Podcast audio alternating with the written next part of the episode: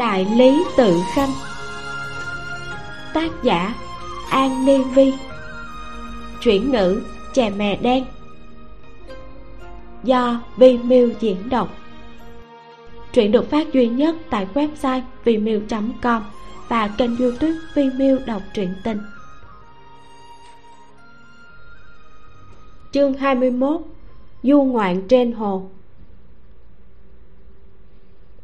Ngày hôm sau, lâm vãn khanh dậy thật sớm. Làm quan ở thịnh kinh gần nửa năm, hoàng thượng đích thân đưa thiệp mời. Đây là sự vô trương nàng chưa từng thấy, cho nên không dám chậm trễ. Hồ thái dịch nằm ở trung tâm nội đình của thịnh kinh, là hồ uyển quan trọng nhất của hoàng thất nam triều toàn bộ đại minh cung được xây dựng xung quanh hồ. Ngự hoa viên cũng nằm bên cạnh. Bây giờ đang là tháng năm đầu mùa hè. Non xanh nước biếc ven hồ phản chiếu một màu xanh ngắt. Thục quỳ kiều diễm và bách nhật hồng nở khắp hồ. Phù dung trong hồ vừa chớm nở. Phong cảnh trong xanh nhộn nhịp, đẹp không sao tả xiết. Lâm vãn khanh đi theo các đồng liêu.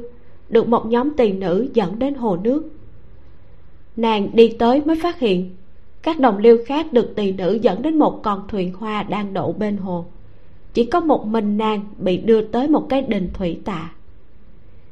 Dưới mái hiên ngói xanh có một chiếc bàn tròn, hai người đang ngồi đối diện nàng. Một nữ tử trẻ tuổi đang cúi đầu lột trái vải.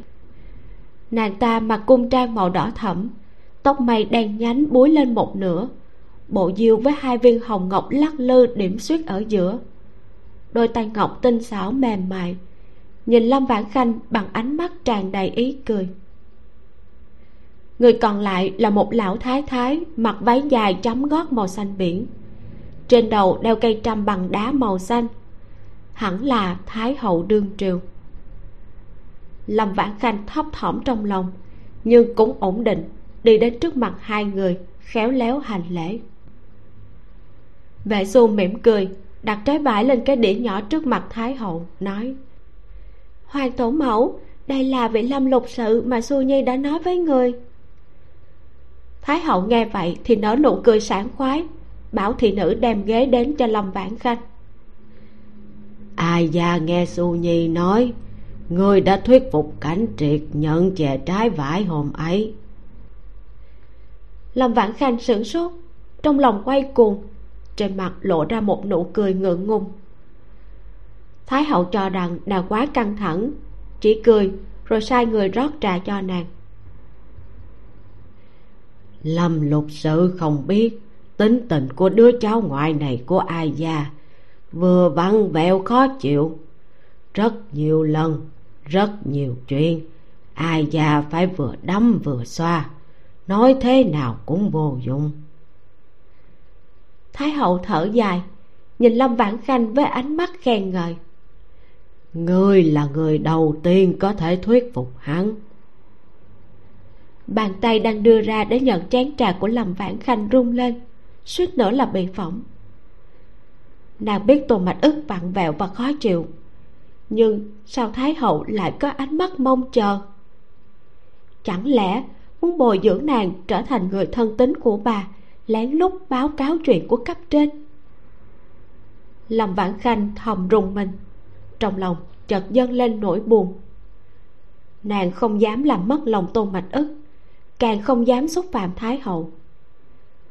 Thái hậu thấy lâm vãn khanh chỉ lo uống trà mà không nói gì, cho rằng nàng không hiểu ý bà, nên lại cúi người về phía trước, nhẹ nhàng nói với nàng. Chuyện của cảnh triệt, hoàng tổ mẫu bên ngoài đình vang lên một tiếng quát hơi tức giận bảo dừng lại. Thái hậu lập tức thay đổi đề tài nghiêm mặt nói thôi để hắn tự quyết định. Lâm vãn khanh ngơ ngác không nói được lời nào. Trong lòng mới oán thầm một vạt áo bào màu thiên thanh đã thoảng qua trước mắt. Tô mạch ức đi thẳng vào tiểu đình tới bên cạnh lâm vãn khanh. Phía sau là tư ngục uy phong lẫm liệt chú chó lắc đuôi nịnh nọt, muốn cọ tay nàng, nhưng bị tôn mạch ức kéo lại. Có lẽ là do màu sắc của trang phục, lâm vãn khanh cảm thấy hôm nay tôn mạch ức có vẻ tiều tụy. Khuôn mặt tuấn tú vẫn u ám như thường, nhưng đôi mắt đen sắc bén lúc trước dường như phủ một tầng sương mù mất đi thần thái. Kinh khủng nhất là quần thâm nơi đáy mắt của tô đại nhân sắp rớt xuống cầm luôn vệ xu thì rất vui mừng khi nhìn thấy tô mạch ức muốn kéo hắn ngồi xuống. Nhưng tay chưa kịp chạm vào tay áo của hắn đã bị hắn tránh ra. Giọng nói lạnh như băng lễ phép nhưng xa cách. Còn chỗ thứ lỗi thần có thói quen sạch sẽ. Từ ngục cũng nhe răng với vệ xu. Bầu không khí nhất thời khó xử. Làm vãn khanh đành phải đứng ra giải vây. Nàng nhìn vải trên đĩa trước mặt cầm một trái nói người của hình ngục đều có chút kỳ quái bất thường, là do chức vụ bức bách mà thôi, công chúa đừng để trong lòng. Nói xong, nàng đưa trái vải tới trước mặt tôn bạch ức, cười nói, đại nhân, ăn một trái này đi, trái vải này là trái chỉnh tề nhất. Một tiếng phục vang lên, thái hậu không nín được cười. Có ai khuyên người ta ăn vải mà không nói ngọt nhất, tươi nhất, mà lại nói là chỉnh tề nhất? Thảo nào thằng cả chớn đó lại thích vị lâm lục sự này. Tô đại nhân đen mặt. Mặc dù không nhận trái vải trên tay nàng, nhưng đã thu lại khí lạnh ngăn người ta ra xa ngàn dặm. Lâm vãn khanh biết hắn sẽ không nhận, thấy đã đạt được mục đích nên cúi đầu tự lột vải. Dù sao, nàng thật sự thèm thứ này, nhưng lại ngại lấy trước mặt thái hậu và công chúa. Thái hậu hỏi nghe nói trước đây lâm lục sự làm việc ở kinh triệu phủ. Lâm vãn khanh gật đầu đáp dạ thưa, ở kinh triệu phủ nửa năm. Thái hậu đâm chiêu lại hỏi, sau đó làm thế nào đến được đại lý tự? Dạ nhờ tô đại nhân không chê, đồng ý để ti chức dốc sức bên cạnh ngài ấy. Thái hậu giật mình, ánh mắt nhìn tô mạch ức chằm chằm và quái gì ai da, thật không ngờ. Có người có thể lọt vào mắt tô đại nhân à? Tô mạch ức lạnh mặt uống trà, không nói gì. Lâm vãn khanh thích đồ ngọt. Vải thiều là loại trái cây yêu thích nhất. Hơn nữa, vải được sản xuất ở lĩnh nam, không dễ giữ tươi. Người bình thường có thể ăn được cũng không nhiều lắm. Hiện giờ nhân cơ hội này, ăn thêm vài trái ba người nói chuyện câu có câu không? Tô mạch ức dắt chó ngồi ở một bên làm cảnh. Thấy lâm vãn khanh ăn gần xong, thái hậu đột nhiên đề nghị với tô mạch ức. Bây giờ là mùa hè, hoa phù dung trong hồ thái dịch vừa nở. Cảnh triệt hiếm khi nghỉ ngơi. Có muốn ngồi thuyền để du ngoạn ngắm hoa không? Tô mạch ức cúi đầu nhìn chén trà trong tay mình, nhẹ giọng nói không đi. Thái hậu biết tính hắn bị trực tiếp từ chối cũng không giận. Ngược lại nhìn lâm vãn khanh nói lâm lục sự có hứng thú đi cùng ai gia không? Thuyền hoa chạy chậm chậm trên mặt hồ. Lá sen và hoa sen vây quanh cọ sát thân thuyền sột soạt. Tô mạch ức cảm thấy thuốc mà tống chính hành bỏ cho mình có thể không giải được hắn dắt từ ngục đứng ở mạn thuyền, nhìn lá sen và đóa sen hé mở trước mắt, không khỏi ảo não. Rõ ràng đã từ chối, nhưng vì sao nhìn lâm vãn khanh lên thuyền, hai chân lại chẳng chịu nghe lời. Đằng sau là âm thanh vui vẻ rõ ràng của thái hậu khi bị lâm vãn khanh chọc. Tô mạch ức nhớ giấc mơ hoang đường đêm qua, cảm thấy không vui trong lòng. Tư ngục nằm bên cạnh, cũng lơ đãng nhìn hoa trong hồ. Định xoay người vài lần, nhưng đều bị tôn mạch ức cứng rắn kéo lại. Hắn nắm dây thừng trên tay thật chặt, sợ ngay cả tư ngục cũng phản bội hắn. Ôi, dễ thương ghê. Đây là giọng của lâm bản khanh. Chỉ cần người này hưng phấn một chút, vui vẻ một chút, giọng nói sẽ không giống thường ngày, có thêm chút hờn dỗi của nữ nhi. Người sờ đi thái hậu cười tươi rói, giọng nói cũng có phần hòa nhã. Tôn mạch ức cười lạnh, thầm nghĩ lâm vãn khanh này, lúc tính tình thuận lợi, rất biết cách làm người ta vui vẻ. Có tiếng của lâm vãn khanh vang lên. Cho ta ôm một cái được không? Nghe chữ ôm, tôn mạch ức thầm rùng mình, một dự cảm xấu lặng lẽ truyền tới. Dây thừng dưới tay bỗng chuyển động, sau đó là tiếng sủa vang vọng cả bầu trời tư ngục tự như nghe thấy mùi gì đó khiến nó phấn khích. Cái đuôi ngoan ngoãy điên cuồng, bực bội kéo tô mạch ức xoay người. Cùng lúc đó, phía sau vang lên tiếng mèo kêu chói tai, thê lương và ngập tràn sự công kích. Sau đó tô mạch ức cảm thấy dây thừng trên tay mình lỏng lẻo, không nắm bắt được khi nó sượt qua lòng bàn tay hắn, giống một con rắn trơn trượt bò đi. Á! Người nào đó thét chói tai tiếp theo là tiếng một vật nặng rơi xuống nước. Hai tiếng rầm rầm nối tiếp nhau. Tôn mạch ức chỉ nhìn thấy hai đợt sóng thật lớn. Vệ xù ở bên cạnh tái mặt vì sợ hãi. Môi run rẩy gần như nói không nên lời. Thái hậu cũng hoảng sợ ôm chú mèo ba tư trong ngực nhất thời luống cuốn tay chân. Người đâu? Người đâu? Vệ xu phản ứng trước nàng loạn choạng chạy về phía đuôi thuyền muốn gọi thị vệ. Nhưng chỉ mới chạy được vài bước bên tai lại vang lên tiếng nước ầm ào. Một mảnh áo bào màu thiên thanh và bàn chân lướt qua lan can thuyền, rơi thẳng vào trong nước. Tô tô thế tử! Vệ xu đột ngột dừng bước, nhìn tô mạch ức nhảy vào trong hồ đầy khó tin. Tô mạch ức nhảy xuống nước theo lâm bản khanh. Giây phút biết nàng rơi xuống nước, cơ thể phản ứng nhanh hơn lý trí. Sau khi lâm bản khanh rơi xuống nước thì bị tư ngục đập mạnh. Tim và mật như muốn vỡ ra, suýt nữa nôn ra một ngụm máu.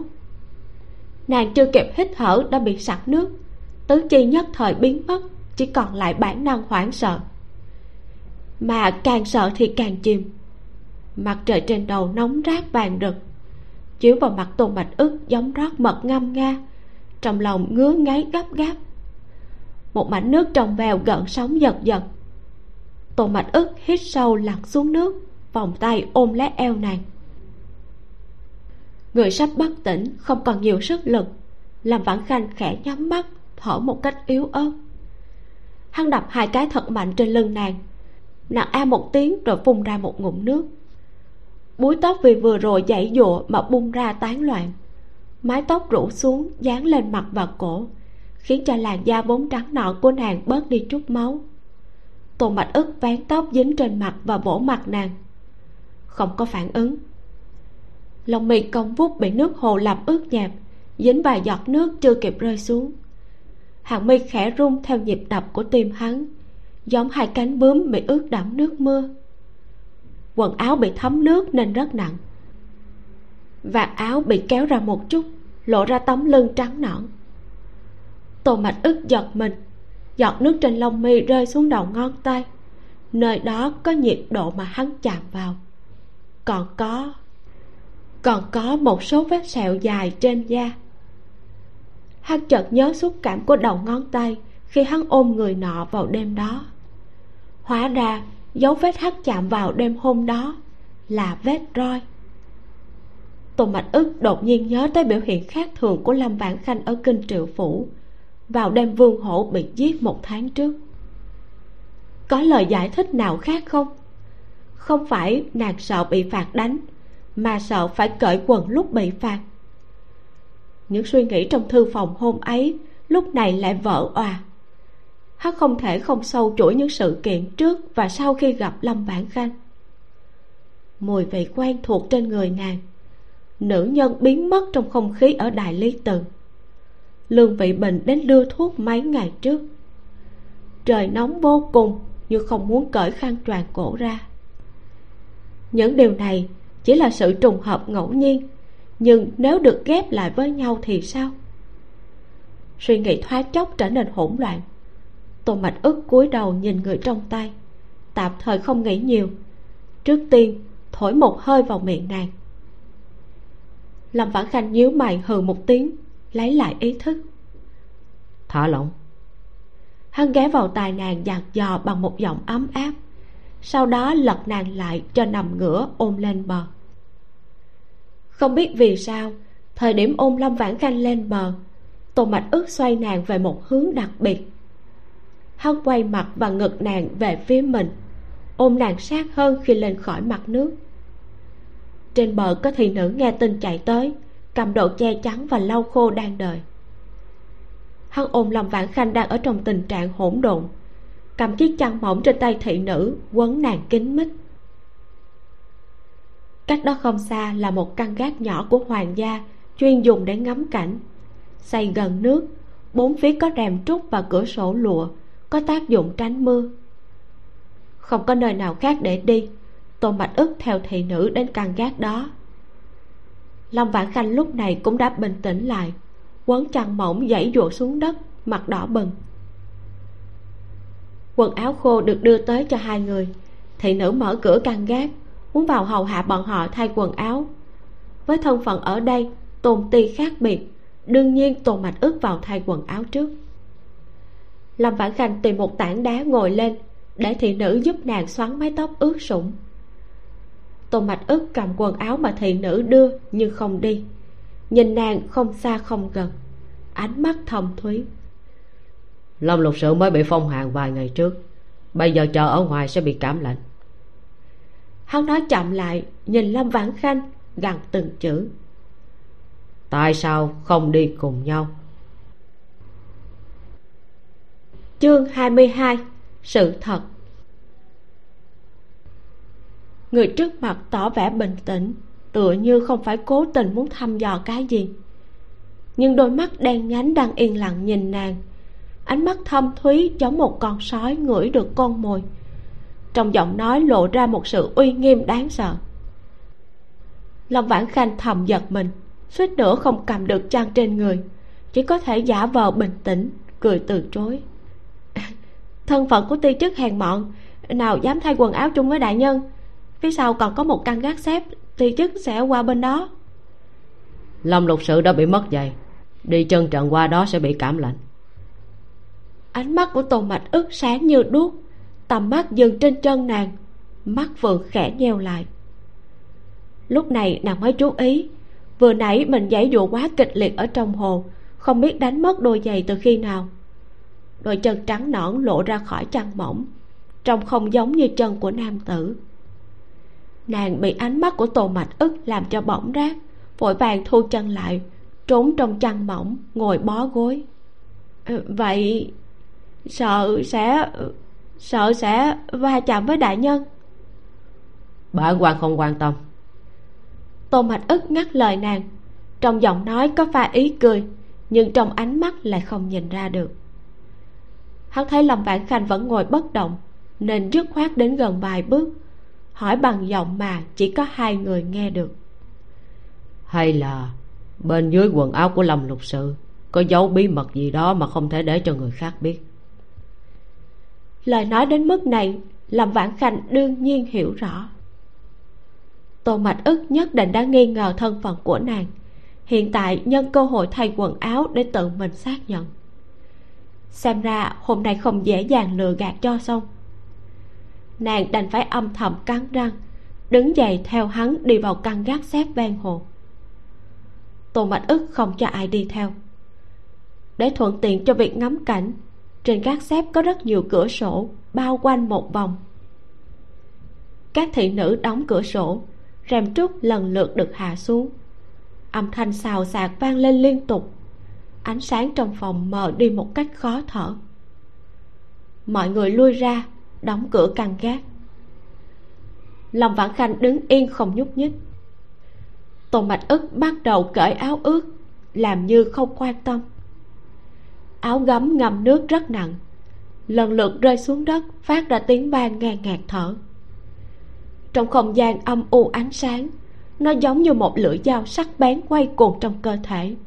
Một đòn đánh sẽ không mất mạng, nhưng loại tra tấn tâm lý này giống như bị lăng trì tô đại nhân quả là cao thủ tra tấn. Đây là đang nói cho nàng một cách thầm lặng rằng bất kỳ lời nói dối nào sau đó sẽ chẳng khác gì là con vật bị mắc bẫy. Lâm vãn khanh lo lắng siết chặt tay. Lâm lục sự tại sao không thay đồ? Giọng nói của tôn mạch ức vang lên sau lưng vẫn bình tĩnh như cũ. Đại đại nhân lâm vãn khanh thấp giọng ngập ngừng, không dám ngẩng đầu. Ngón tay mảnh khảnh túm vào áo của mình, đốt ngón tay trắng bệch. Giờ khắc này, trong đầu nàng hiện lên vô số khả năng. Nhanh chóng chồng chất lên nhau. Nàng nhất thời bối rối, không biết phải tiếp tục thế nào. Tính tình của tôn mạch ức quái gì, lại luôn đánh giá bản thân rất cao. Nếu hắn biết, người trong phòng hồ sơ đêm hôm đó là nàng liệu có tức giận đến mức băm nàng cho cá ăn hay không? Hơn nữa, tính hắn lạnh lùng và cứng nhắc như vậy, nếu biết nàng là nữ nhân, có thể đưa chuyện này lên triều đình hay không? Nếu triều đình điều tra kỹ lưỡng, vô cùng có khả năng sẽ phát hiện nàng là kẻ lọt lưới trong vụ án của tiêu gia năm xưa. Nàng chết cũng không sao, nhưng không thể liên lụy đến cả nhà lâm bá phụ. Hay là quỳ xuống cầu xin hắn? Nhưng có hữu ích không? Nếu có, phạm nhân bị tử hình sẽ không nhiều như vậy rồi. Lâm bản khanh rơi vào tình cảnh tuyệt vọng chưa từng có. Nàng cảm thấy mình như cá trên thớt cho dù nằm phía nào, kết cục đều bị giết. Nam nhân trước mặt hiện giờ lại không vội, rất thành thạo. Hắn chậm rãi đi tới, sắc mặt u ám, sự uy nghiêm và lạnh lùng trên người nhuốm màu hình ngục buộc nàng không thể trốn thoát trong không gian tối tăm. Thân hình cao lớn nhốt nàng trong bóng tối. Lâm vãn khanh thậm chí ngửi được mùi hương lạnh lẽo trên người hắn. Nàng hít một hơi thật sâu, cắn răng, nhắm mắt thở dài, tựa như cổ vũ cho bản thân. Ta, giọng nói vừa phát ra, ngoài cửa vang lên một tràng tiếng gõ cửa vội vàng. Biểu ca biểu ca là giọng của vệ xu sự gián đoạn đột ngột này giống như tiếng trời rơi vào tai của lâm vãn khanh giờ phút này. Tôn mạch ức thình lình bị cắt ngang, vẻ mặt lộ rõ sự cáu kỉnh. Nhưng mà chưa đợi hắn quát người lui ra, đã nghe vệ xu tiếp tục đập cửa, nói, thái hậu hoảng sợ đã ngất đi ở trên thuyền.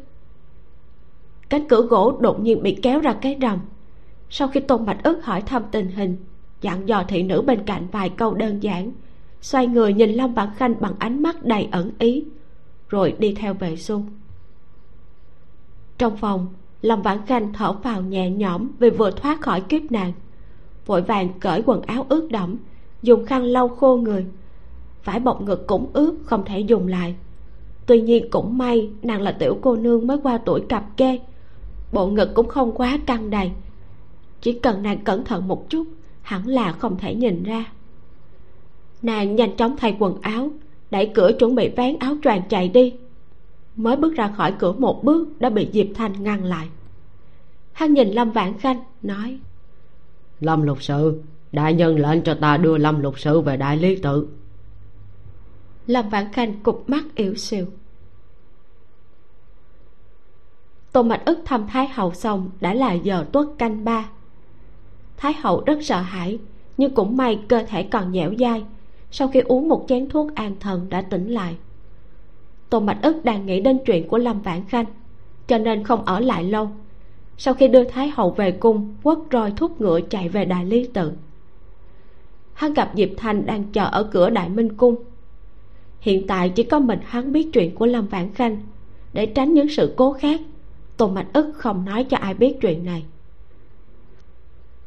đêm nay trăng thành gió mát, cây cối mê ly, trên mặt đất thấp thoáng ánh trăng. Tô mạch ức bước đi trên ánh trăng trong veo, nhưng lòng lại hỗn loạn. Kể từ khi sự việc đó xảy ra, hắn luôn đứng ngoài cuộc. Từ đầu tới cuối, hắn chỉ lo lắng có người cố ý thiết kế, muốn đề phòng tai họa chưa xảy ra. Nhưng nếu hắn thật sự mất kiểm soát và mắc sai lầm, hắn không ngại bồi thường thậm chí có thể cho đối phương một danh phận không liên quan. Nhưng người đó là lâm vãn khanh. Khoảnh khắc biết được đáp án, chuyện này hình như lại trở nên phức tạp. Tôn mạch ức không xác định mình có tình cảm gì với lâm vãn khanh hay không. Cũng không rõ những lần xúc động đó rốt cuộc chỉ là ký ức còn sót lại trên thân thể, hay là nàng đã chiếm một vị trí nào đó trong lòng hắn danh dự vô cùng quan trọng đối với một nữ tử. Vì sao lâm bản khanh lại làm vậy để cứu hắn? Huống hồ nàng là một nữ tử, mục đích giả nam để tiến vào quan trường là gì? Tô mạch ức càng nghĩ càng phiền. Cuối cùng chỉ có thể thở dài. Hắn dừng chân, ngẩng đầu nhìn khung cửa sổ nhỏ có ánh nến leo lắc. Cũng may người này không chạy được, hắn có rất nhiều thời gian để từ từ hỏi nghĩ đến đó, hắn nhanh chóng bình tĩnh lại, duỗi tay đẩy cánh cửa khép hờ. Dưới rèm che mờ, một nữ tử mặc váy quay ngực màu hồng nhạt trong phòng, mỉm cười với hắn, lên tiếng gọi. Đại nhân! Hạt mày của tồn mạch ức đông cứng lại, nhất thời cảm giác phổi sắp như nổ tung. Căn phòng không lớn, chỉ cần nhìn thoáng qua là có thể thấy toàn cảnh. Nhưng mà nhìn khắp nơi ngoài ca cơ trang điểm lòe loẹt này hắn chẳng nhìn thấy ai khác nữa. Lâm vãn khanh. Tôn mạch ức cười lạnh tay chụp một góc bàn. Chiếc bàn nứt ra theo tiếng gằn của hắn. Giờ hợi khắc một tại thanh nhã cư. Cửa viện của lương vị bình lần thứ hai bị đá ra một cách thô bạo. Trong miệng hắn cần ngậm miếng bánh nướng mới cắn chưa kịp nhai cánh cửa lâu năm không được sửa đã bị người ta đá bay. Mực trên đầu ngòi bút tạch một tiếng dính lên hồ sơ hắn thật vất vả mới viết xong. Một bóng dáng cao lớn màu xám xanh bước vào. Sau đó toàn bộ sân đã bị nhà dịch của đại lý tự bao vây. Bánh nướng trong miệng rơi xuống đất bởi vì không thể ngăn được cầm của hắn run rẩy. Lương vị bình bất giác hô lên. Tô tô tô đại nhân sắc mặt của tôn mạch ức nặng nề đến nỗi có thể vắt ra nước. Diệp thanh mang một chiếc ghế thái sư từ trong phòng ra. Tôn mạch ức vén vạt bào, ngồi xuống đối mặt với lương vị bình. Hắn vốn cao hơn lương vị bình, tuy đang ngồi nhìn, ánh mắt cũng có vẻ như đang nhìn xuống, giống như đang nhìn một miếng thịt sắp bị băm mà không hề thương tiếc. Tôn mạch ức chưa nói gì đôi mắt đen như hồ sâu nhìn thẳng vào lương vị bình tuy rằng gương mặt vô cảm nhưng trong mắt đã hiện lên sóng to gió lớn. Đại đại nhân đến lúc nửa đêm là muốn lương vị bình còn chưa kịp nói xong một cái bóng màu đen cao bằng nửa người đột nhiên từ bên cạnh vọt ra. Sức lực rất lớn kéo xích sắt trong tay diệp thanh kêu len can. Tiếng chó sủa vang lên ngạo nghễ răng nanh trắng bệch đầu lưỡi màu đỏ tươi một khi bị cắn không xé miếng thịt nào thì sẽ không buông tha. Lương vị bình nhìn thấy sợ tới mức gần như khuỵu xuống vừa định chạy trốn cảm thấy hai vai thắt lại bị một người bên trái và một người bên phải ấn lại xuống ghế. Người có việc gạt bản quan rõ ràng là câu hỏi nhưng tô mạch ức lại biến thành câu trần thuật. Lương vị bình run rẩy cả người lập tức hiểu rõ ý của hắn lâm vãn khanh mới đến đây một canh giờ trước, nói với hắn vài câu không đầu không đuôi, còn nói mình phải về quê một chuyến. Lương vị bình cho rằng nàng chỉ về thăm nhà, nhưng với tình hình trước mắt, chắc chuyện nàng giả nam đã bị lộ ra. Nhưng nếu chỉ vì chuyện đó, tô mạch ức không đến mức điên cuồng như vậy. Lương vị bình nghẹn ngào, một suy đoán khiến hai chân hắn run rẩy. Tiếng chó sàn trầm thấp lại vang lên hắn kêu một tiếng oa rồi nức nở. Nàng đã đi rồi vừa nãy nàng tới chào tạm biệt tiên chức rồi rời đi. Tô mạch ức đương nhiên biết hắn nói đến ai. Không khỏi cúi người về phía trước nén lửa giận trong ngực hỏi. Đi bao lâu rồi? Đã đã một canh giờ. Đúng như dự đoán tô mạch ức cười lạnh khóe môi treo một vòng cung lạnh lẽo. Hắn đứng dậy đi đến bàn của vị bình đôi giày may đạp lên miếng bánh nướng mới cắn một ngụm trên mặt đất nghiền nát vùng. Hai tay chống bàn hắn cúi thấp người giọng chậm lại nhìn xuống lương vị bình hỏi. Đi đâu? Lương vị bình run rẩy lau nước mắt. Ti ti trước không biết. Lời vừa dứt tôn mạch ức nheo mắt đầy nguy hiểm. Hắn vẫn nhìn thẳng lương vị bình áp lực trên người gần như dìm chết hắn diệp thanh đưa một bộ công cụ trà tấn từ phía sau. Xăm cắt đâm cái gì cũng có.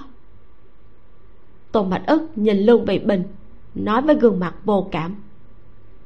Bản quan sẽ không hỏi lần thứ hai. Hắn nói xong người phía sau thả các dụng cụ trà tấn xuống đất xếp thành hàng trước mặt lương vị bình. Chỉ với một cái liếc mắt lương vị bình gần như ngất đi vì sợ. Đại nhân có người bước ra từ thư phòng của lương vị bình đưa một phong thư còn chưa mở cho tô mạch ức.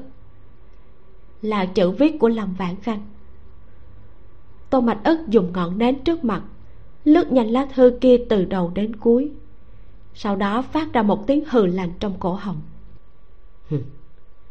Ngươi biết nàng là nữ tử khi nào? Lương vị bình sửng sốt một lúc sau đó mới run rẩy nói. Một một một tháng trước sau khi nạn bị phạt roi tô mạch ức ngẩn người. Sắc mặt vốn đã dịu đi một chút, đột nhiên trầm xuống vài phần. Hắn nhớ diệp thành từng nói, sau khi lâm vãn khanh bị phạt roi lương vị bình bôi thuốc cho nàng. Một mùi vị không giải thích được từ lòng ngực lan ra, khiến lục phủ ngũ tạng của hắn đều bốc cháy. Nữ nhân này nói cho lương vị bình biết bí mật của nàng còn không ngại để một nam tử giúp nàng chuyện đó nhưng khi đối mặt với người gần gũi da thịt với nàng như mình lại thận trọng đến vậy. Tô mạch ức cắn răng cố nén xúc động muốn trừng phạt tiếp tục hỏi. Nàng có nói với người vì sao phải cứu bản quan ngày hôm đó không? Cặp mắt đào hoa đẫm lệ của lương vị bình lóe lên ngập ngừng trả lời. Nàng nàng nói nàng nói, nàng thèm sắc đẹp của đại nhân, nhưng không muốn chịu trách nhiệm. Tô mạch ức không nói nên lời.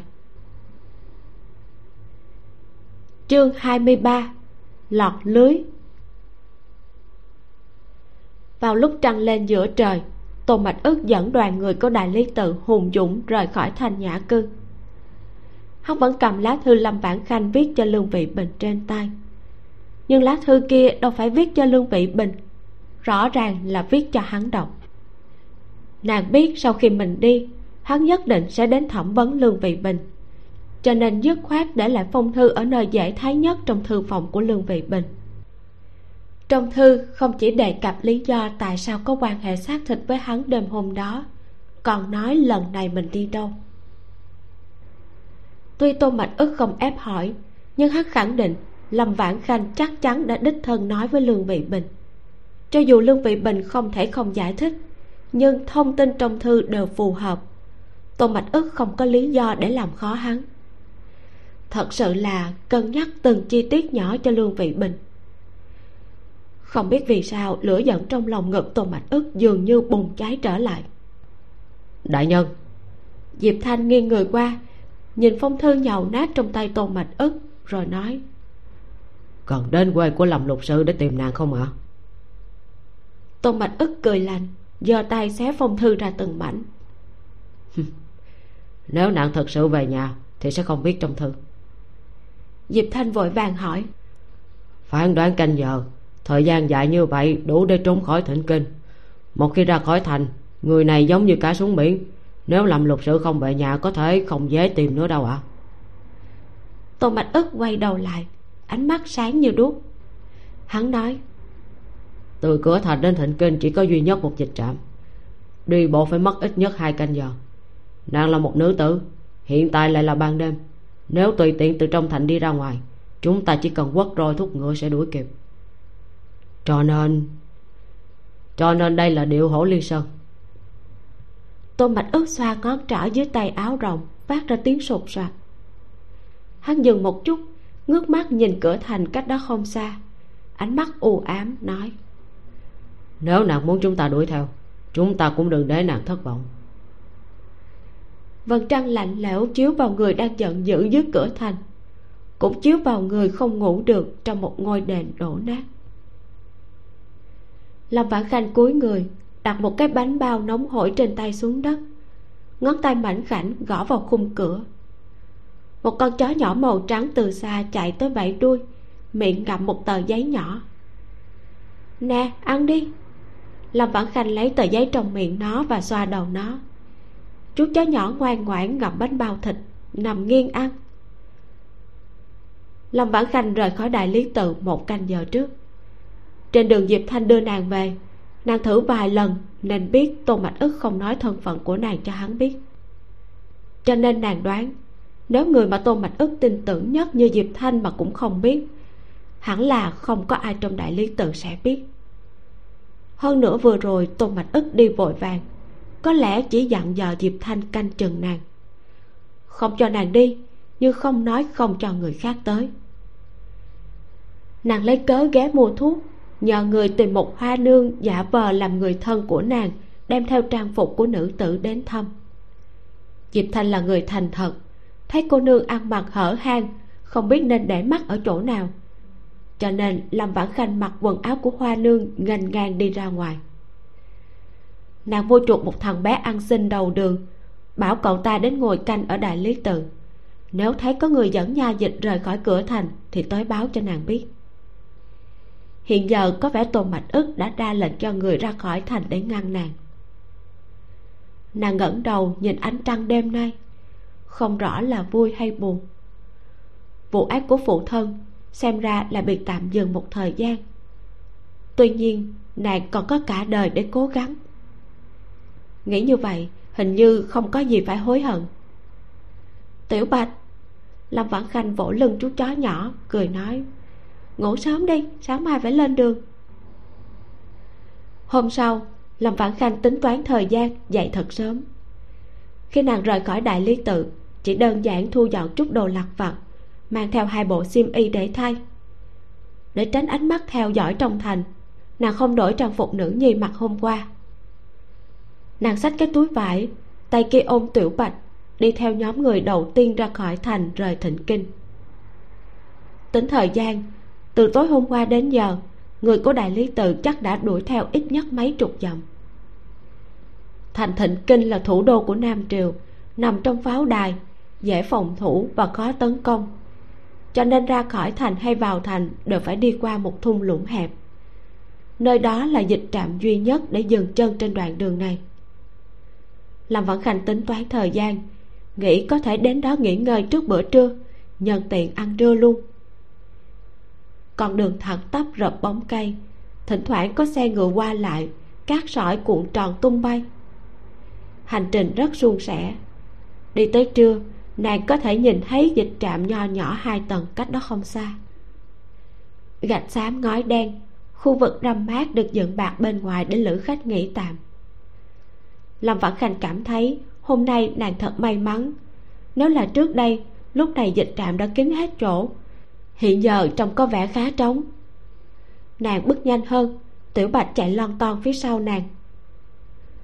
Chuông rèm cửa bị khuấy động, phát ra âm thanh giòn giả lâm vãn khanh bước vào tìm cái bàn ngồi xuống trong đại đường. Vừa đặt cái túi trên tay xuống một gã sai vặt chạy bàn đi tới.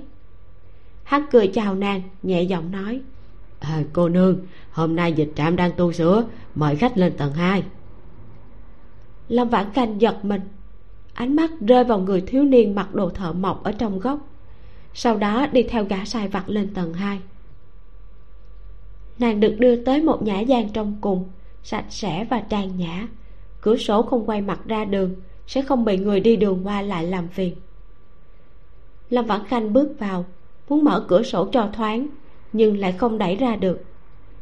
Gã sai vặt thấy thế vội nói tu sửa cả trong lẫn ngoài để tránh tai nạn do mở cửa sổ đột ngột cho nên không mở được.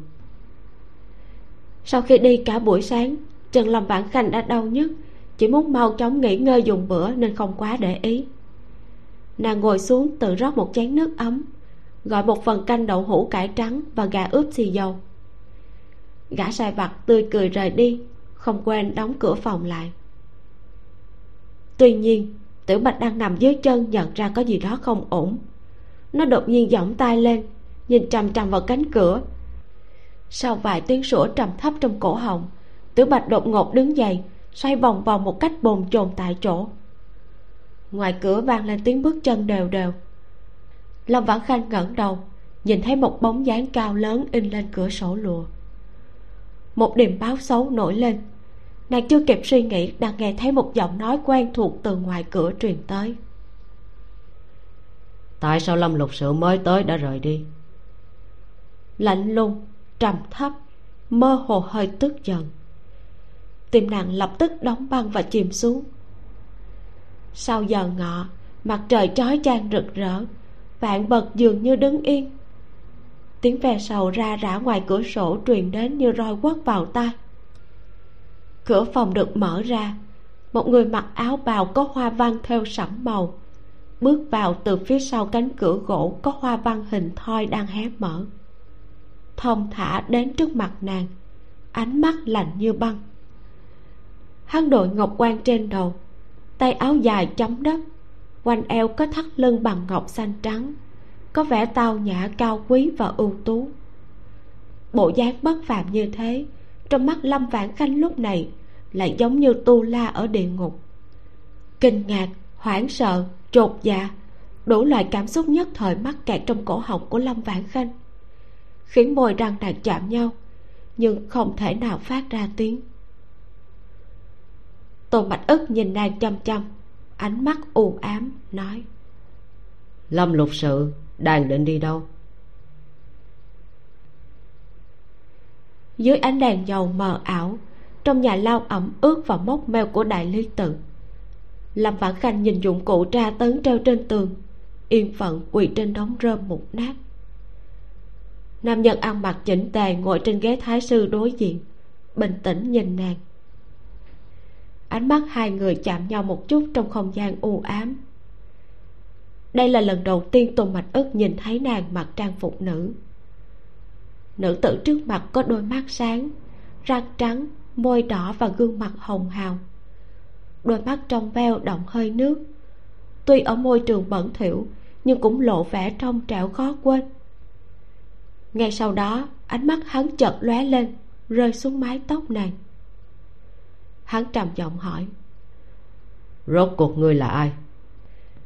Lục sự của kinh triệu phủ lâm vãn khanh. Tôn bạch ức nhíu mày lạnh lùng nhìn nàng nói. Người giả nam tham gia khoa cử làm giá công văn để lừa gạt lại bộ. Dối trên lừa dưới để làm quan trong triều. Từng chuyện đều là sự kiện quan trọng. Ngươi nên suy nghĩ kỹ rồi hẳn trả lời. Lâm vãn khanh không quan tâm đổi hướng trong đống rơm mới chậm chậm nói tuy chức thật lòng thích hình ngục từ nhỏ nhưng bắt đắc dĩ là nữ nhi. Chọn cách này chẳng qua là muốn có một cơ hội để thể hiện khát vọng. Vì sao đại nhân nói quá như thế? Tôn mạch ức cười lạnh. Người cho rằng bản quan sẽ tin à? Tin hay không tất cả đều nằm trong suy nghĩ của đại nhân. Lâm vãn khanh ngẩng đầu nhìn hắn lòng mi cong vuốt nhướng lên giống như hai cánh bướm nhỏ rung rinh. Trong lòng tôn mạch ức run rẩy hai bàn tay to dưới tay áo rộng màu trắng siết chặt rồi nới lỏng. Nới lỏng rồi siết chặt. Cuối cùng đặt lên tay vịnh của ghế. Đập một cái không nhẹ không nặng. Được nếu không muốn nói chúng ta đổi chủ đề. Hắn dừng lại ánh mắt nhìn sát nàng nói. Những người biết chuyện này ngoài lương vị bình còn có cha mẹ ngươi đúng không? Ngươi nói xem bọn họ bao che tội phạm mà không báo khoản nợ này tính thế nào? Lâm vãn khanh gần như muốn nhảy lên khỏi đống rơm khi bị hỏi. Có chuyện gì xảy ra với tên cẩu quan này vậy? Hắn có biết người đang quỳ trước mặt hắn không chỉ là phạm nhân, mà còn là ân nhân đã cứu mạng hắn? Không đề cập đến ân cứu mạng thì thôi, còn uy hiếp tính mạng của người bạn tri kỷ của cha mẹ nàng biết vậy lúc trước cứu hắn làm gì? Để hắn đi theo những gã ăn chơi xa đọa ở thịnh kinh, lưu luyến bụi hoa chơi bời leo lỏng sống mơ màng cho rồi. Một cơn tức giận dâng lên. Làm vãn khanh từ đống rơm đứng dậy nhìn tôn mạch ức từ trên cao nói từ đầu tới cuối đại nhân chỉ nói ti chức lừa gạt chuyện thân phận. Vậy xin hỏi đại nhân ti chức tự hủy danh dự vì cứu đại nhân khoản nợ này muốn tính thế nào? Không được nhắc tới chuyện đó. Tiếng hét tức giận đột ngột cắt ngang câu hỏi của lâm vãn khanh vẻ mặt lãnh đạm mà tôn mạch ức cố gắng duy trì trên mặt đã bị câu hỏi này làm cho tan rã. Cả khuôn mặt hắn đỏ bừng không kiểm soát được. Ngay cả phần cổ cũng mơ hồ hiện ra màu đỏ. Hắn đây là bực mình vì bị chọc vào chỗ đâu? Lâm vãn khanh giật mình, một ý tưởng luôn bị bỏ quên hiện lên trong đầu. Nữ giả nam trà trộn vào quan trường nói đến cùng, chuyện này là sự sai sót trong vấn đề kiểm duyệt của lại bộ. Tôn bạch ức không có bằng chứng để nghi ngờ rằng nàng vào đại lý tự với âm mưu phá rối. Vì vậy, hiện giờ, lý do chân chính mà hắn cứ khư khư không bỏ, hẳn là không thể chấp nhận việc một nữ tử thừa dịp lẻn vào, sau đó ẩn nấp bên cạnh, thậm chí bỏ đi. Đối với người luôn cao ngạo, tự cho mình là sự án như thần, không thể nghi ngờ đây là mức độ khiêu khích và khinh thường lớn nhất đối với tô mạch ức. Vì vậy, để xóa tan cơn giận của hắn vào lúc này, cần phải để hắn nhận ra rằng chuyện này không phải là trách nhiệm của một minh nàng. Lâm vãn khanh suy nghĩ, lặng lẽ quỳ xuống trở lại. Nếu là tình huống trước đây, nàng nhất định không dám thử. Nhưng hôm nay, tình cẩu quan kề dao vào cổ nàng ngoài việc bị ép nên phải liều đập nồi diêm thuyền, hình như không còn sự lựa chọn nào khác. Sau khi suy nghĩ làm vãn khanh dứt khoát đổi thành trút giận vì bị kẻ ác kiện trước, nói với tôn mạch ức với vẻ uất ức và chân thành. Một lần hoang ái là có thể giải tác dụng dược liệu của đào hoa túy, nhưng đêm đó, sau khi hết tác dụng của dược liệu, đại nhân không dừng lại. Chương 24 đối đầu. Hả tôn bạch ức bật cười vì tức giận. Âm thầm siết chặt tay vịnh bên cạnh. Hơn nữa, mấy lần sau đều không phải do ta chủ động. Lâm vãn khanh tiếp tục nói tựa như không thấy sắc mặt của hắn vô cùng khó coi. Vì vậy, tại sao đổ lỗi tất cả chuyện này? Một tiếng rầm vang lên bên tai, lưng nàng bị đập mạnh vào bức tường phía sau, tạo ra một loạt âm thanh kinh ngạc của các dụng cụ tra tấn trong vòng một hơi thở, mùi hương của hắn bao quanh nàng. Tô mạch ức dùng tay đè lên cổ nàng.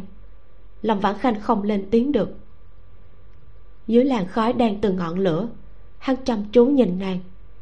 Con người đang tuyền chứa ánh lửa, phản chiếu dáng vẻ của nàng. Nhợt nhạt, yếu ớt, giống một chú nai con bị sói ngậm vào trong miệng.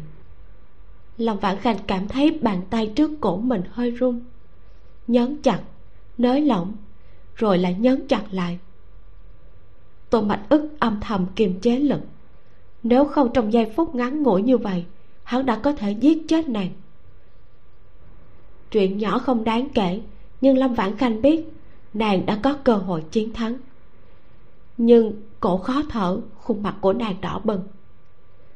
Lâm vãn khanh rùng mình, kiển chân lên, dùng hai tay nắm vạt áo tôn mạch ức áp lên môi hắn không chút do dự. Sức mạnh của nụ hôn quá kiên quyết và mãnh liệt. Tôn mạch ức giật mình. Hai hàm răng suýt nữa va vào nhau. Cổ họng mỗi người phát ra một tiếng rên rỉ bị bóp nghẹt. Bàn tay đang đè lên cổ họng nàng rốt cuộc thả lỏng. Nàng đang mặc trang phục nữ. Hai khối thịt mềm không bị bó chặt đè lên thân thể nam tính cực nóng trước mặt nụ hôn trên môi biến thành vết cắn. Cắn thật sự.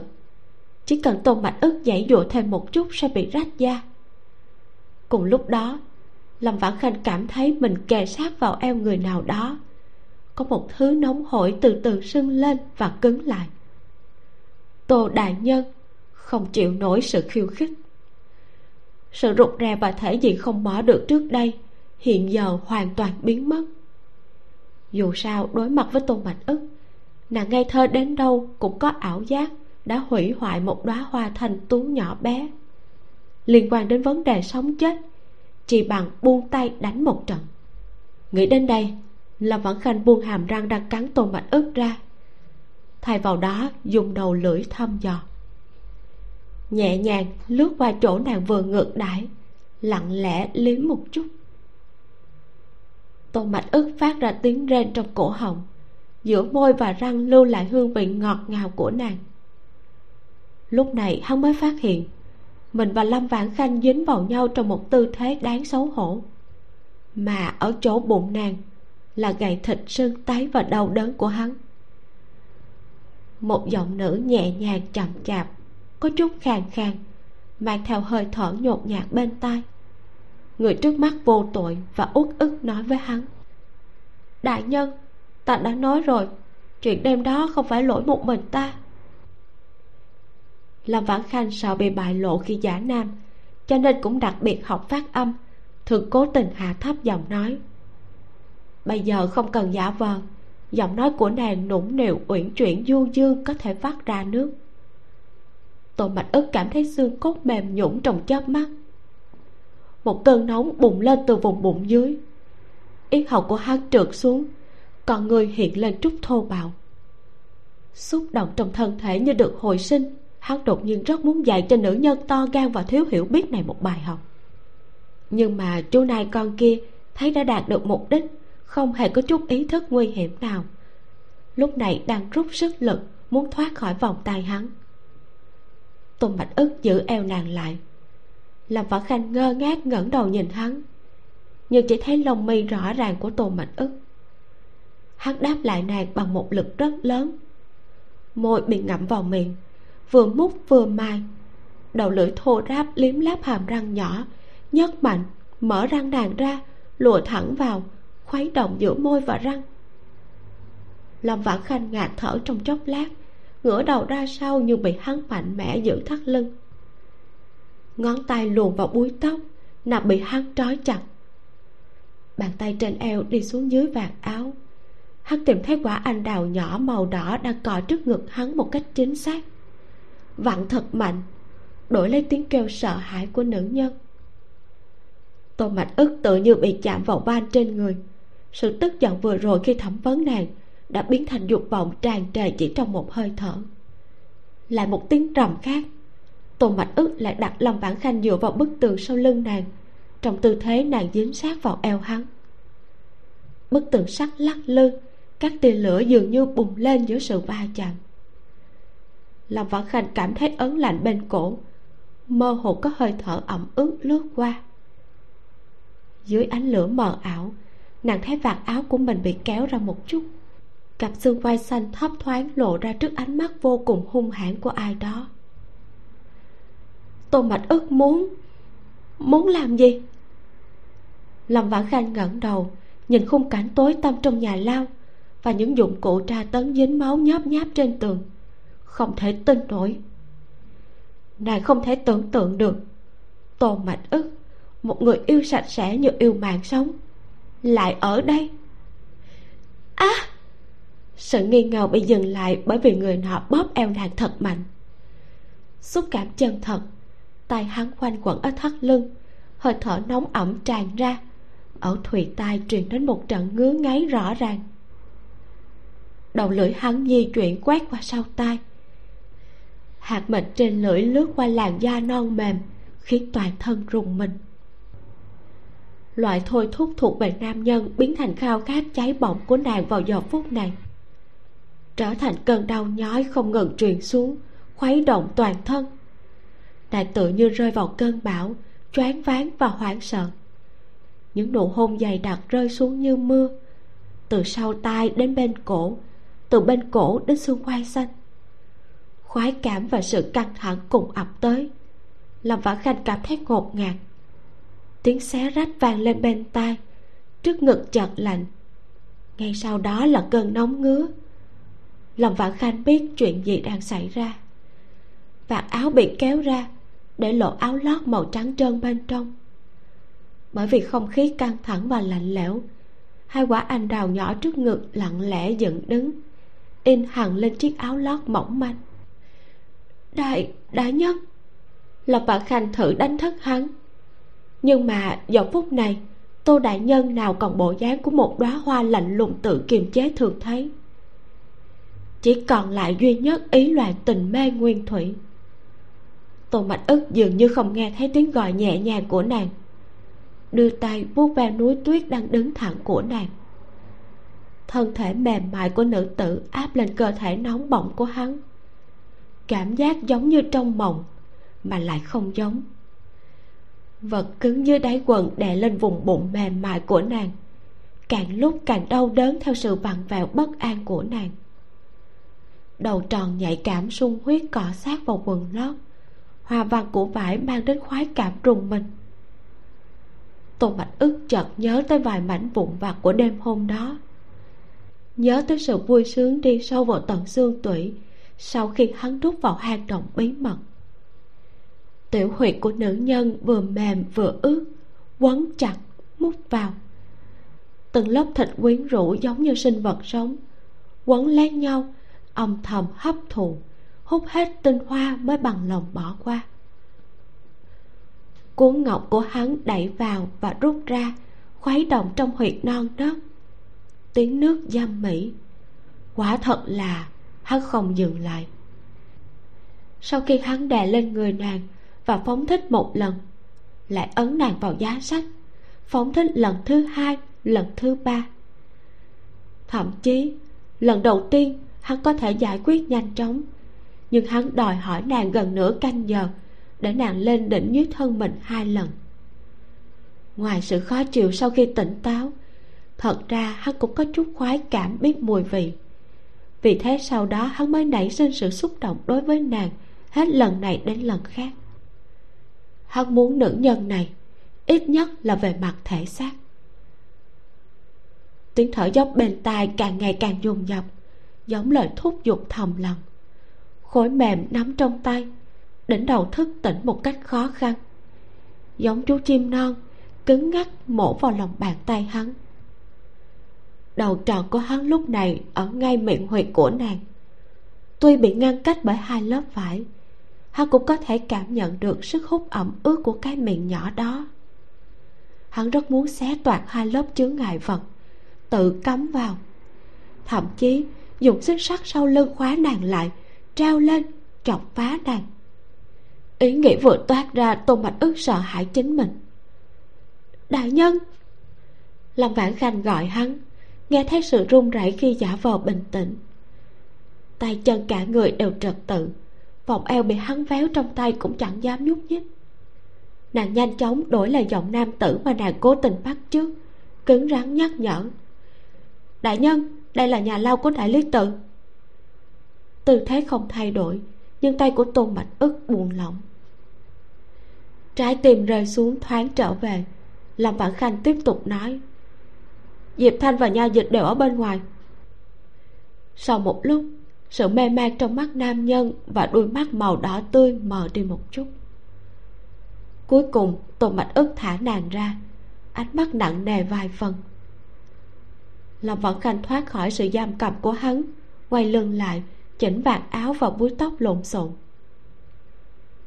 Ta đã nhớ ra. Giọng nói của tôn bạch ức từ phía sau truyền tới trong trẻo lạnh nhạt pha lẫn sự khàn khàn chưa hết. Hắn bình tĩnh nói chuyện đêm đó không liên quan gì đến ngươi. Bàn tay đang thắt nút quanh eo dừng lại lòng bản khanh không dám quay đầu. Giọng nói của tôn bạch ức lại vang lên phía sau hơi run rẩy lần đầu tiên là dược liệu của đào hoa túy nhưng mấy lần sau là do chính ta muốn. Tim lòng bản khanh đập lệch một nhịp. Ngay cả hơi thở cũng chậm lại. Bầu không khí yên lặng trong chốc lát, mãi đến khi phía sau truyền đến tiếng vạt bào cọ sát. Tôn bạch ức nói những lời này xong, vẻ mặt bình tĩnh, mở cửa ngục ra. Tô đại nhân lâm vãn khanh không rõ ý của hắn xoay người đuổi theo. Áo bào màu trắng dừng ở cửa quay lưng không nhìn nàng nói người cứu bản quan một lần bây giờ bản quan trả lại cho ngươi. Hắn dừng lại bàn tay dưới tay áo rộng nắm chặt. Ngươi không muốn giải thích bản quan sẽ tự mình điều tra. Trước khi điều tra ra người có thể ở lại đại lý tự. Ánh mắt lâm vãn khanh hơi lóe lên gạn hỏi đại nhân có ý gì? Tôn bạch ức xoay lại nhìn nàng. Dưới ánh lửa mờ mờ không thấy rõ vẻ mặt của hắn. Người và ta đã quên chuyện hôm nay và chuyện của trước đây. Sau này tự mình cẩn thận. Nếu có chuyện gì không liên quan đến đại lý tự. Lâm vãn khanh gật đầu. Dạ cảm ơn đại nhân. Tôn mạch ức yên lặng nhìn nàng sau đó bước ra khỏi nhà lao. Không gian chật hẹp lại tối sầm trong nhà lao chỉ còn lại những mảng đen từ các cây đuốc xung quanh và đống củi tẩm dầu loang lỗ tia lửa. Lòng vạn khanh xoa cái lưng đau nhức, cúi đầu nhìn dấu vết để lại trên cổ. Một cảm giác chua xót sọc thẳng vào mũi và mắt. Nàng vội ngẩng đầu nhìn lên cửa sổ nhỏ phía trên. Nàng không khóc nhiều, ngay cả khi bị đòn roi tróc da bong thịt ở kinh triệu phủ ngoài cửa sổ là một thế giới khác. Tuy trời đã tối, nhưng đêm nay trăng sáng, ánh sao thưa thớt. Nàng đột nhiên cảm thấy bao nhiêu năm nay, hình như mình luôn bị nhốt trong căn phòng tối như thế này. Đau khổ dậy dụa, lẻ loi một mình. Thật sự mệt mỏi, uất ức, cũng chỉ ngẩng đầu nhìn trời. Bởi vì tất cả những người thân của nàng đều ở đó dõi theo nàng chỉ cần nhìn họ là lại tìm được can đảm để tiếp tục. Lâm vãn khanh lau mặt, nhìn những vì sao, cười nói, ta không sao. Mùa hè nắng chói chang, không khí sau vài trận mưa to đều oi bức và nhớp nháp. Mưa đã tạnh bên ngoài trường an, cùng nhân bắt đầu lau những phiến đá của hành lang chổi sạt trên mặt đất phát ra tiếng động khiến cho xung quanh càng thêm yên tĩnh. Tô mạch ức thận thờ đi theo người hậu thân tín của thái hậu, đi dọc theo hành lang của nội cung, bước vào ngự hoa viên. Thái hậu vừa khỏi bệnh, được vệ xu diều, bước đi cẩn thận chậm rãi. Hôm nay tô mạch ức đặc biệt tới thăm thái hậu. Nếu là đồng hành với người bệnh, theo lý thuyết hắn phải hầu hạ cẩn thận, săn sóc chu đáo nhưng mà khuôn mặt của tô đại nhân tối sầm. Lẳng lặng đi theo sau hai người giống như ngục quan áp giải phạm nhân. Bầu không khí vốn đã ngột ngạt lại càng thêm khó chịu. Thái hậu thật sự nhịn không được ghé vào tai vệ xuân hỏi.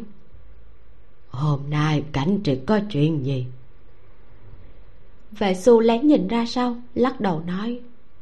Nhìn tâm trạng chắc là rất phiền muộn thái hậu gật đầu đang định quay lại kêu tôn mạch ức tới thì nghe vệ xu nói nhỏ. Có lẽ hôm đó chỉ là cứu long lục sự không để ý đến thái hậu cho nên cảm thấy áy náy. Còn nói cái gì? Thái hậu giật mình đột ngột dừng chân vệ xu bối rối đôi mắt trong veo chớp chớp nói xu nhi nói có lẽ biểu ca ấy nấy không phải còn trước còn nói hắn cứu lầm lục sự vệ xu dừng lại suy nghĩ nói dạ đúng lúc ấy lâm lục sự rơi xuống nước tình thế cấp bách xu nhi thấy biểu ca lập tức nhảy xuống hồ. Hỏng rồi hỏng rồi. Thái hậu nghe vậy nên chân mềm nhũng ôm trán suýt nữa là ngã quỵ. Vệ xu vội đỡ thái hậu ngồi xuống phiến đá trên hành lang khó hiểu. Cái gì hỏng à thái hậu vô cùng đau đớn nhìn tôn mạch ức đang mộng du nơi xa xăm khóc không ra nước mắt. Trước đây ai gia luôn tìm nữ tử cho cảnh triệt. Hắn không vừa mắt bất kỳ ai. Hóa ra hóa ra là thế này. Vệ xu sửng sốt khi thấy phản ứng của thái hậu. Ý của hoàng tổ mẫu là biểu ca ây da ai da rất hiểu đứa cháu ngoại này. Bình thường không quan tâm ai chết ai sống. Hắn nhảy xuống hồ cứu người. Ngoại trừ bị ma nhập thì chỉ có một nguyên nhân. Vệ xu mở to mắt vẻ mặt đau khổ chân mày hiện lên nỗi u sầu. Thái hậu vỗ tay nàng nói hay là để ai già đi hỏi có phải hay không? Coi như cho con một lời giải thích vệ xu giữ bà lại nói hoàng tổ mẫu hỏi như vậy biểu ca đâu chịu thừa nhận không chừng cần sinh hiềm khích với chúng ta tương lai càng khó xử. Vậy phải làm thế nào? Vệ xu cắn môi nói hay là hoàng tổ mẫu phái người theo dõi biểu ca trước. Nếu hắn và lâm lục sự có gì thật tìm được chứng cứ mới dễ nói chuyện đúng không? Hoặc là tìm người âm thầm điều tra lâm lục sự. Một nam phòng tốt sẽ bất đồng với người khác. Chương 25 lầu xanh. Tô mạch ức bị giữ lại trong cung ăn tối. Lúc chạng vạn hắn chào thái hậu, lên xe ngựa của diệp thanh ở cửa cung, chuẩn bị quay về đại lý tự. Hai người rời đan phượng môn. Lúc đi ngang qua vĩnh hưng phường, diệp thanh đột nhiên dừng xe bên cạnh một quán nhỏ vén rèm lên nói. Đại nhân phía sau có một chiếc xe đi theo từ lúc chúng ta bắt đầu ra khỏi cửa cung. Tô mạch ức nhéo giữa mày lãnh đạm nói. Đã phát hiện từ lâu. Diệp thanh nâng kiếm trong tay hỏi. Có muốn bắt người hỏi rõ ràng hay không ạ? À? tô mạch ức vén nửa tấm rèm xe nhìn thấy một chiếc xe hai bánh không xa ở phía sau. Người bên trong cũng đang vén rèm nhìn ra ngoài là một nam tử có gương mặt trắng bệch không râu. Khi vén rèm ngón tay hoa lan đặc biệt gây chú ý. Tô mạch ức thở dài nói đầy bất đắc dĩ. Là người của hoàng tổ mẫu. Diệp thanh chần chờ. Vậy hay là ti chức đánh lạc hướng bọn họ? Không cần đi thẳng đến bình khang phường. Tô mạch ức dựa vào thành xe với vẻ mặt ủ rũ. Dạ diệp thanh cho rằng mình nghe lầm. Tô mạch ức nói người quay lại đại lý tự lấy toàn bộ hồ sơ các vụ án mà ta xử lý gần đây. Trông hắn rất mất kiên nhẫn ngón tay thon dài gõ nhẹ vào đầu gối bổ sung. Ta sẽ ở đó vài ngày. Tô mạch ức đã lên kế hoạch ở nơi khác.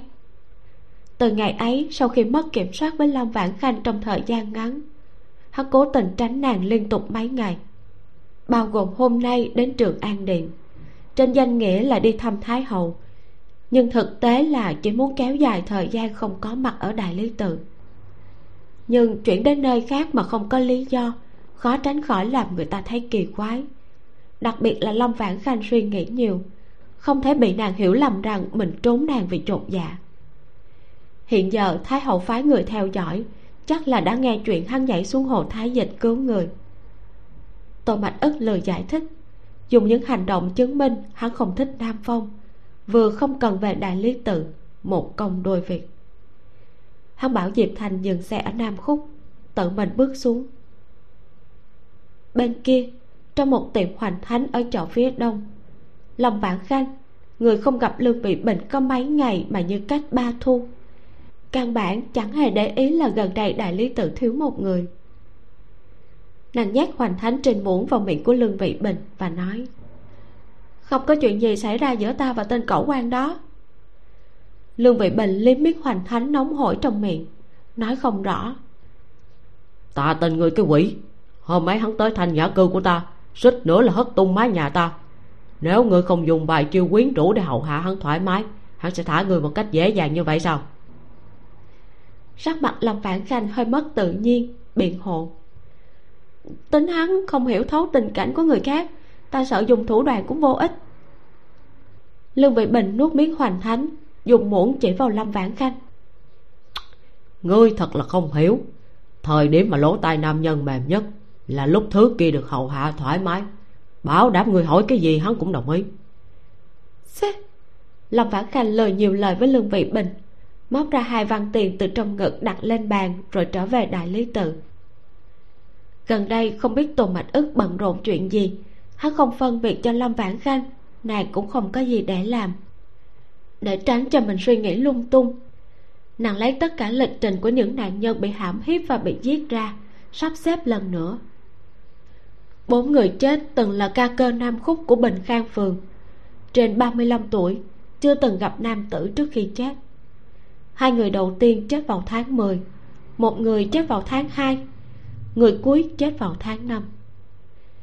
theo phán đoán trước đây của nàng về hung thủ, hắn là một người vặn vẹo và tự ti.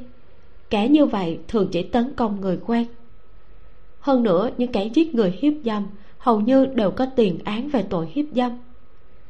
Sở dĩ dẫn đến hiếp dâm và giết người là vì những thay đổi đột ngột và tổn thương trong cuộc sống khiến họ khó chấp nhận, cho nên mới trút giận lên nạn nhân có lẽ bắt đầu từ vụ án hiếp dâm sẽ là một bước đột phá. Vì trong loại tội phạm này, thông thường nạn nhân có thể cung cấp những thông tin hữu ích về hung thủ. Xem ra, bình khang phường vẫn là chìa khóa của sự đột phá. Nàng gần như chắc chắn rằng hung thủ nhất định đang ẩn nấp bên trong. Nhưng hắn làm cách nào để không bị phát hiện? Lâm phản khanh bực bội xoa tóc quyết định tối nay là đến bình khang phường xem xét.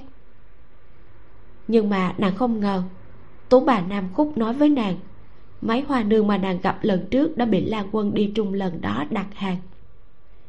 Thấy họ quen nhau, tú bà đưa lâm vãn canh lên nhã gian ở tầng 3 các hoa nương vừa từ trong bước ra. Khi cánh cửa được mở ra, cách một phòng mờ mịt trầm hương và trà xanh, lâm vãn khanh và tô mạch ức đã nhiều ngày không gặp hai người nhìn nhau đều sửng sốt một lúc. Tô mạch ức phản ứng trước giải thích trước ánh mắt kinh ngạc của lâm vãn khanh. Ta tới đặt câu hỏi. Tựa như sợ nàng hiểu lầm rằng mình không làm việc đàng hoàng mà ăn chơi đàng đúng. Giải thích xong tô đại nhân mới hối hận.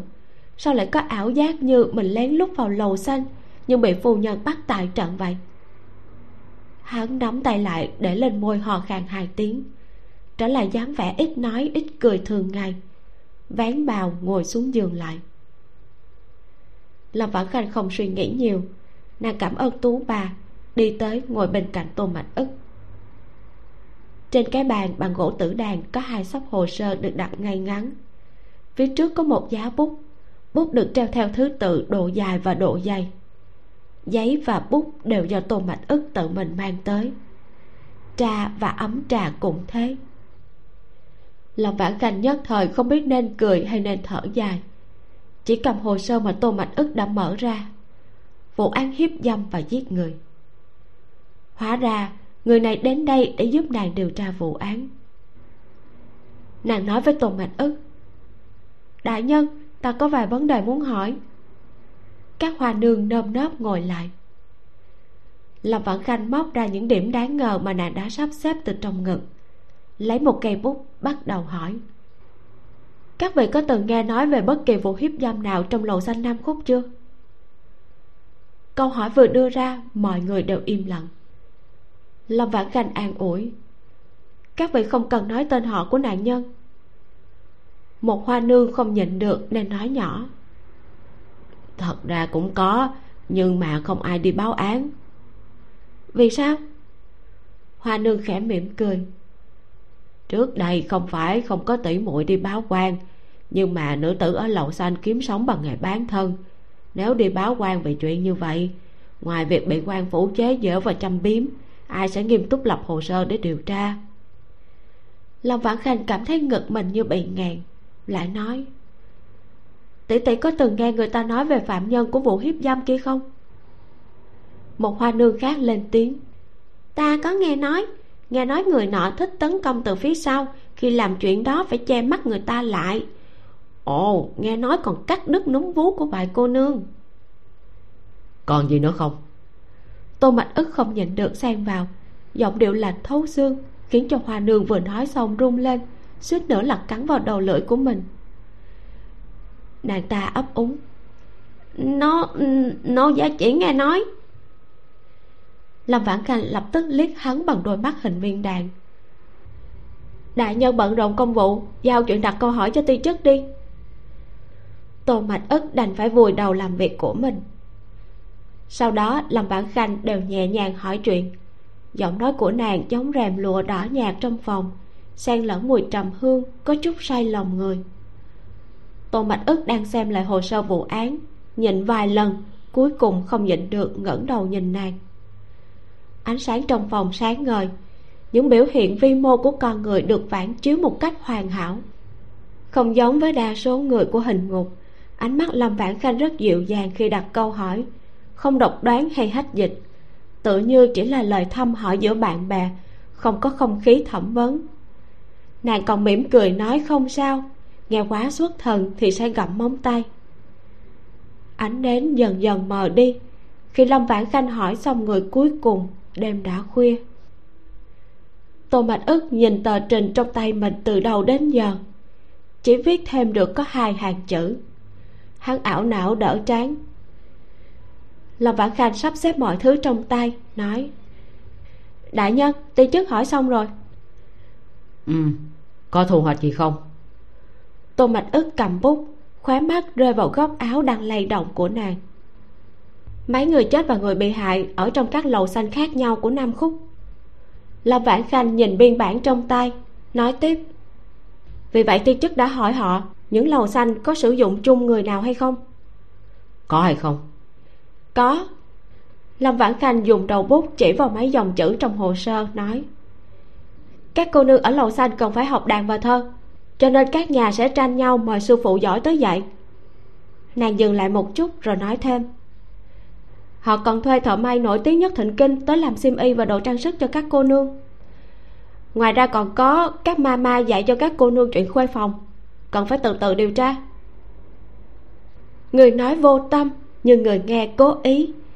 Lâm vãn khanh không nhìn thấy gương mặt của tô đại nhân đã lặng lẽ đỏ từ ngọn tóc cho tới cổ. Nàng nói xong thì thu dọn đồ đạc, đứng dậy nói, đã muộn rồi, đi trước đi trước áo bào màu xanh xám đứng dậy cúi người lấy biên bản. Khoan đã. Tô mạch ức gọi nàng. Hắn chợt nhớ tới chiếc xe luôn đi theo hắn ngày hôm nay vừa rồi cũng dừng ở bên ngoài nam khúc. Nếu họ nhìn thấy lâm vãn khanh nghênh ngang rời khỏi đây muộn như thế này không biết hoàng tổ mẫu sẽ làm thêm chuyện kỳ quái gì nữa. Hắn đứng dậy đi tới cửa sổ nhẹ nhàng đẩy cửa sổ bị che nói người thấy hai nam nhân dưới kia không lâm vãn khanh đi tới ló đầu ra ngoài nhìn bối rối hỏi. Làm gì có nam nhân? Tô mạch ức chỉ vào hai nữ tử cao lớn ở trước cửa lầu xanh bên kia đường. Hai người đó? Đó không phải là nữ nhân sao? Tô mạch ức không khỏi cười lạnh. Ngươi là nữ mà giả nam không cho phép nam giả nữ sao? Lâm vãn khanh ngẹn lời không nói gì tô mạch ức hạ tấm mành che mưa trước cửa sổ xuống tiếp tục nói. Hai người này đi theo ta tới phường bình khang. Cảm thấy nam tử mà đứng ở bên ngoài thì quá chói mắt cho nên thay trang phục nữ tử. Như vậy không khác gì như hoa nương đang chào khách. Hoàng tổ mẫu phái họ tới giám sát ta. Tô mạch ức ngồi lên giường bưng chén trà nói tiếp.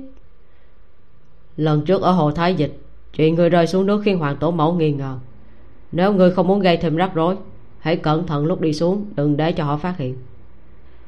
À lâm bản khanh lên tiếng, cất đồ rồi rời đi.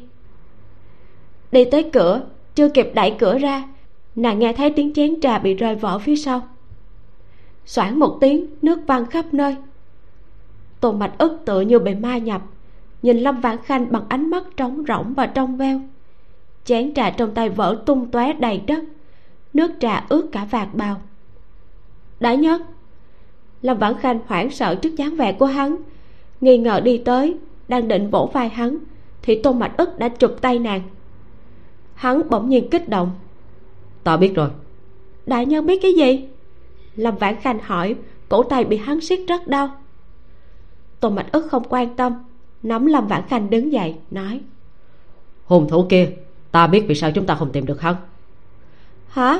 Vì sao lâm vãn khanh không ngờ hắn lại nói đến chuyện này. Bởi vì chúng ta luôn tìm nam nhân. Lâm vãn khanh chớp mắt. Vụ án hiếp dâm và giết người chẳng lẽ tìm nữ nhân? Hồ đồ. Tôn mạch ức gấp gáp hất tay lâm vãn khanh ra đẩy cửa sổ chỉ vào hai người theo dõi hắn nói chúng ta cần tìm loại nam nhân này. Trong trường hợp cưỡng hiếp và giết người nghi phạm chính của quan phủ là nam tử không ai sẽ điều tra nữ nhân tôn mạch ức giật biên bản trên tay lâm vãn khanh mở ra xem. Nhưng rất khó để nam tử vào khuê phòng của nữ tử vào ban đêm. Huống chi là ban ngày. Những vụ án này đều xảy ra vào ban ngày. Có nghĩa là hung thủ căn bản sẽ không phải là đối tượng bị nghi ngờ. Ngọn nến trước mặt lập lòe. Những đoạn manh mối vụn vặt trong đầu được kết nối lại với nhau. Lâm vãn khanh vội vàng bước tới ánh lửa xem qua các chi tiết của toàn bộ vụ án. Thời gian phạm tội ban ngày, phương thức phạm tội, trói. Mùa phạm tội đều là cuối thu đầu đông, hoặc là giao mùa cuối xuân đầu hạ. Vết thương của người chết có hình thức khác nhau, bao gồm vết đâm bằng vũ khí cùng rộng, vết xước bằng lưỡi dao sắc, núm vú bị cắt gọn gàng. Ánh mắt của hai người đồng thời dừng lại ở phần quần áo được ghi trong biên bản. Hung thủ là thợ may thời gian phạm tội là lúc chuyển mùa, bởi vì khi đó là thời điểm may đồ mới. Thợ may luôn mang theo thước dây và kéo. Trước đây dùng để trói, kéo là hung khí giết người. Một thợ may nam giả nữ muốn ở riêng với nữ tử, may quần áo cho nàng, không ai cảm thấy không ổn. Như vậy, hung thủ có điều kiện để phạm tội. Đôi môi lâm vãn khanh run rẩy vì kích động. Đúng rồi, ta nhớ có một vị hoa nương từng nói nam khúc có một thợ may với tay nghề bậc nhất. Mọi người đều bỏ ra số tiền lớn để cho hắn thiết kế. Tô mạch ức hỏi. Hắn là người câm lâm vãn khanh giật mình nhìn tô mạch ức như đang thấy ma. Cuối cùng thông thả gật đầu nói một cách khó tin. Sao ngài biết hắn là tô mạch ức nóng lòng muốn xông ra ngoài. Hắn cầm một cái áo choàng trên giá áo khoác lên người lâm vãn khanh. Hắn không phải là thô nhân trong nhà môn các ca cơ và nhạc sư rất nhạy cảm với âm thanh. Nếu hắn không giả vờ bị câm làm sao che giấu thân phận nam tử lâu như thế? Tô mạch ức mở cửa phòng nói với diệp thanh trong một phòng khác. Đi đến đại lý tự dẫn theo người cùng bán quan đến phường theo. Kết thúc tập 6 tô đại nhân quả không hổ danh là người đứng đầu đại lý tự. Sau khi vớt lâm vãn khanh từ dưới nước lên thì đã liên kết được tất cả những điểm kỳ lạ của lâm vãn khanh và phát hiện ra giới tính thật của nàng. Mình rất là thích đoạn tác giả mô tả tâm lý và mâu thuẫn nội tâm của tô mạch ức sau khi phát hiện ra lâm vãn khanh chính là người con gái của đêm đó. Hắn không vui mừng vì nhận ra ồ hóa ra mình vẫn bình thường khi bị nàng kích thích mấy lần trước đó. Mà thay vào đó, hắn lập tức nghĩ đến vì sao lâm vãn khanh lại chịu mất danh dự để cứu hắn mục đích mà nàng giả nam để tiến vào quan trường là gì? Những suy nghĩ nội tâm này rất là phù hợp với công việc và tính cách của tô đại nhân. Lâm vãn khanh rất là thông minh, sắp đặt một kế hoạch chạy trốn, hoàn hảo. Nhưng mà rốt cuộc, nàng vẫn không bằng một tô đại nhân kinh nghiệm điều tra phá án đầy mình. Nàng nhanh chóng bị bắt về, tống vào ngục cho tô đại nhân tra hỏi đoạn đối đầu của hai người ở trong ngục thật sự là lý thú đối với mình. Tô đại nhân chiếm ưu thế trước, bởi vì đang là quan lớn, bắt và thẩm vấn tội phạm. Nhưng mà sau đó thì quan lớn bị tội phạm lâm phản khanh tố giác chuyện đêm đó.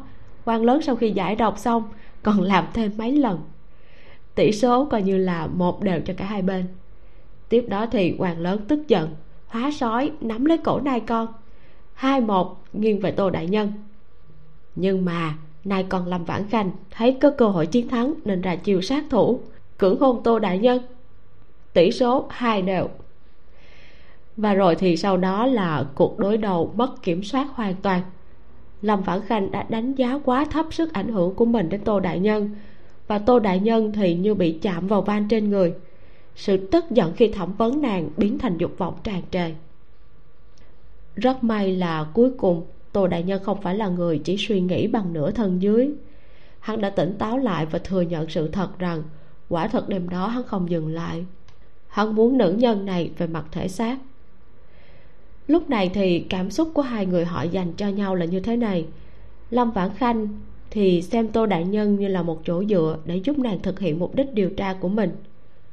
Tô đại nhân thì đang bối rối, không rõ những lần xúc động trước đó của mình rốt cuộc chỉ là những ký ức còn sót lại trên thân thể, hay là lâm vãn khanh đã chiếm một vị trí nào đó trong lòng hắn. Vì vậy, để hai người họ có thể đến được với nhau, tác giả đã tạo ra một cú đẩy, một tình huống thúc đẩy cảm tình nảy sinh. Cú đẩy này như thế nào thì mời bạn đón nghe trong tập tiếp theo nhé. Tập truyện hôm nay dừng tại đây, và nếu như bạn thích nó, hãy bấm like và kéo xuống phần bình luận để lại suy nghĩ của bạn cho mình biết nhé. Nếu như bạn thích bộ truyện này, hãy chia sẻ playlist của nó cho mọi người cùng nghe như là một cách ủng hộ mình. Cảm ơn bạn rất nhiều. Mình là vi miu. Xin chào và hẹn gặp lại bạn trong tập sau.